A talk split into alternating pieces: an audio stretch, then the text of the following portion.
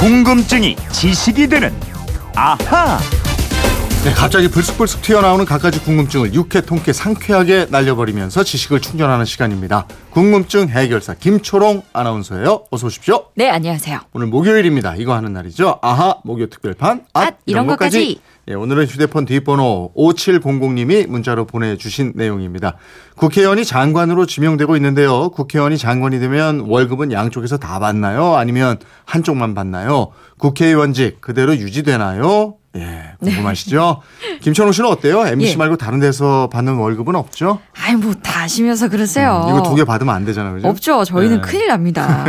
뭐 어떻게 보면 한쪽에서만 그냥 꾸준히 잘 받아도 얼마나 행복한죠. 예, 예. 월급을 한 곳에서만 받다가 두 군데, 세 군데서 받으면 참 좋겠다 싶긴 하죠. 그럼요, 예. 그럼요. 장관이 되는 국회의원들 어떨까요?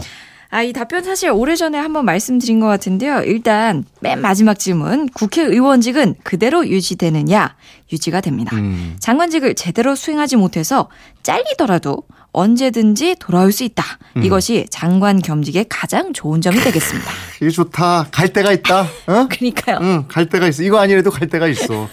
그래서 그런지 장관이 되는 국회의원분들 표정이 아주 좋아요. 아니, 왜냐하면 의원이 300명이잖아요. 근데 네. 장관이 한 20명도 안 돼요.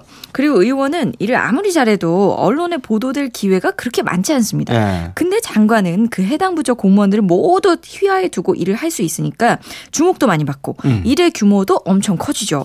그리고 국회의원을 한 분들은 평생 호칭이 의원님 이렇게 부르는데 근데 국회의원하고 잠깐 다한 분들은 네. 호칭이 장관님이에요. 아, 그래서 의원들이 가장 바라는 게 장관이라고 하더라고요. 그러니까요. 근데 장관이 되면 지역구를 관리하는데도 이게 좋다고 생각을 하고 뭐 여러 가지 이점이 있는 거예요. 맞아요. 그러면은 우리 청취자분들의 궁금증. 이 봉급을 둘 다 받느냐 요거 계속 궁금하시죠? 네네. 아니, 본인은 그러면 좋겠다고 생각할지 모르겠어요.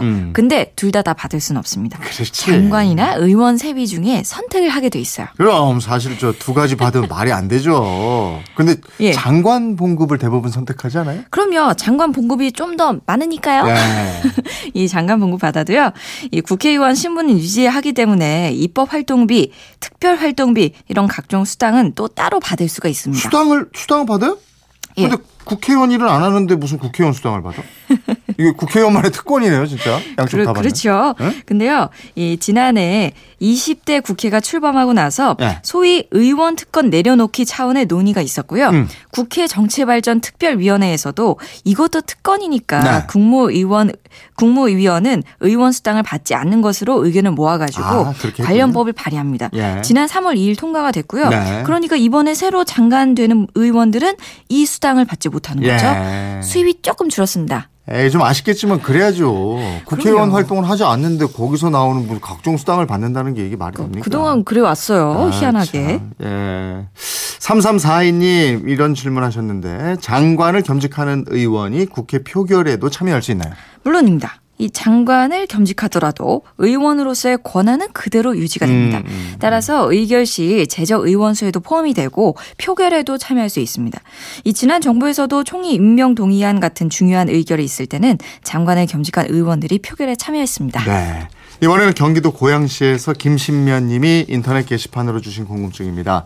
중학생인 우리 아들은 모계 쪽에 색약 유전자를 받은 색약자입니다. 장래 희망이 조종사인데 색약 때문에 안 된다고 울고불고 난리를 친 적이 있습니다. 색약이 가질 수 없는 직업은 뭐가 있나요? 또 색약도 가질 수 있는 직업은 구체적으로 뭔가요? 궁금증을 해결해 주세요. 이러셨는데 예.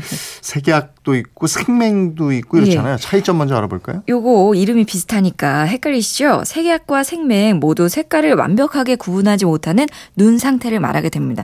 이 시세포의 색소 결핍 때문에 그런 거고요. 어떤 색을 봐도 흑백 TV처럼 보이는 것처럼 이 색의 명암 정도만 식별이 가능하면 생명이고요. 색을 식별할 수는 있는데 특정 색이 잘 보이지 않는 시력이면은 색약이라고 합니다. 네. 이 색약 중에서도 적색약은 적색과 녹색을 잘 구별하지 못하는 거고요. 녹색약은 녹색만 잘 구별하지 못하는 겁니다. 중학생 아들이 모계 쪽 유전자를 받았다 이러셨는데 유전이 많아요, 이게?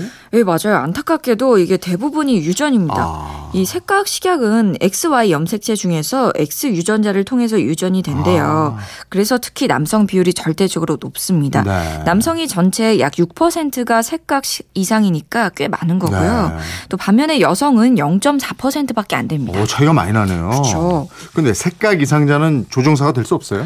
아, 과거에는 제한하는 직업이 아주 많았습니다. 하지만 색각 이상자도 심하지 않으면은 채도가 높은 색을 밝은 곳에서 볼 때는 다른 사람들과 큰 차이가 없거든요. 다만 먼 곳에 있는 색이나 채도가 낮은 색을 볼 때는 색을 구별하는 능력이 떨어질 뿐입니다. 그래서 차별이 많이 없어지긴 했는데 네. 그래도 아직까지 제한을 두는 것이 조금 있습니다. 이번처럼 조종사가 되기 위한 공군사관학교, 항공대라든가 뭐 경찰대, 해양대, 철도대 같은 특수 목적 대학의 일부 학과라든가 뭐 경찰이나 소방관, 선장, 항해사, 보석 감정사, 화장품 제조원, 기수, 뭐 헌병하사관, 중장비 운전 직업 등등은 제한이 됩니다.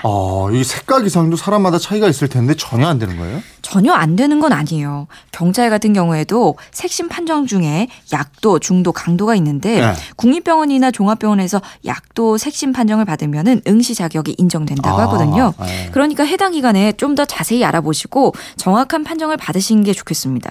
근데 세계 엄청나게 많이 쓰는 그 디즈니 애니메이션 있잖아요. 네.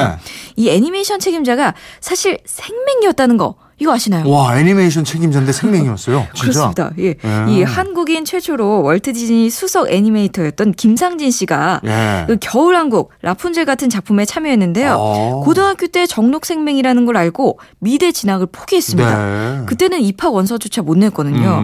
그래서 전공도 경제학과로 갔는데 하지만 계속 그림을 그리다 보니까 결국 월트디즈니에 들어가요. 예. 들어갈 때 색각 이상은 전혀 문제가 되지 않았다고 합니다.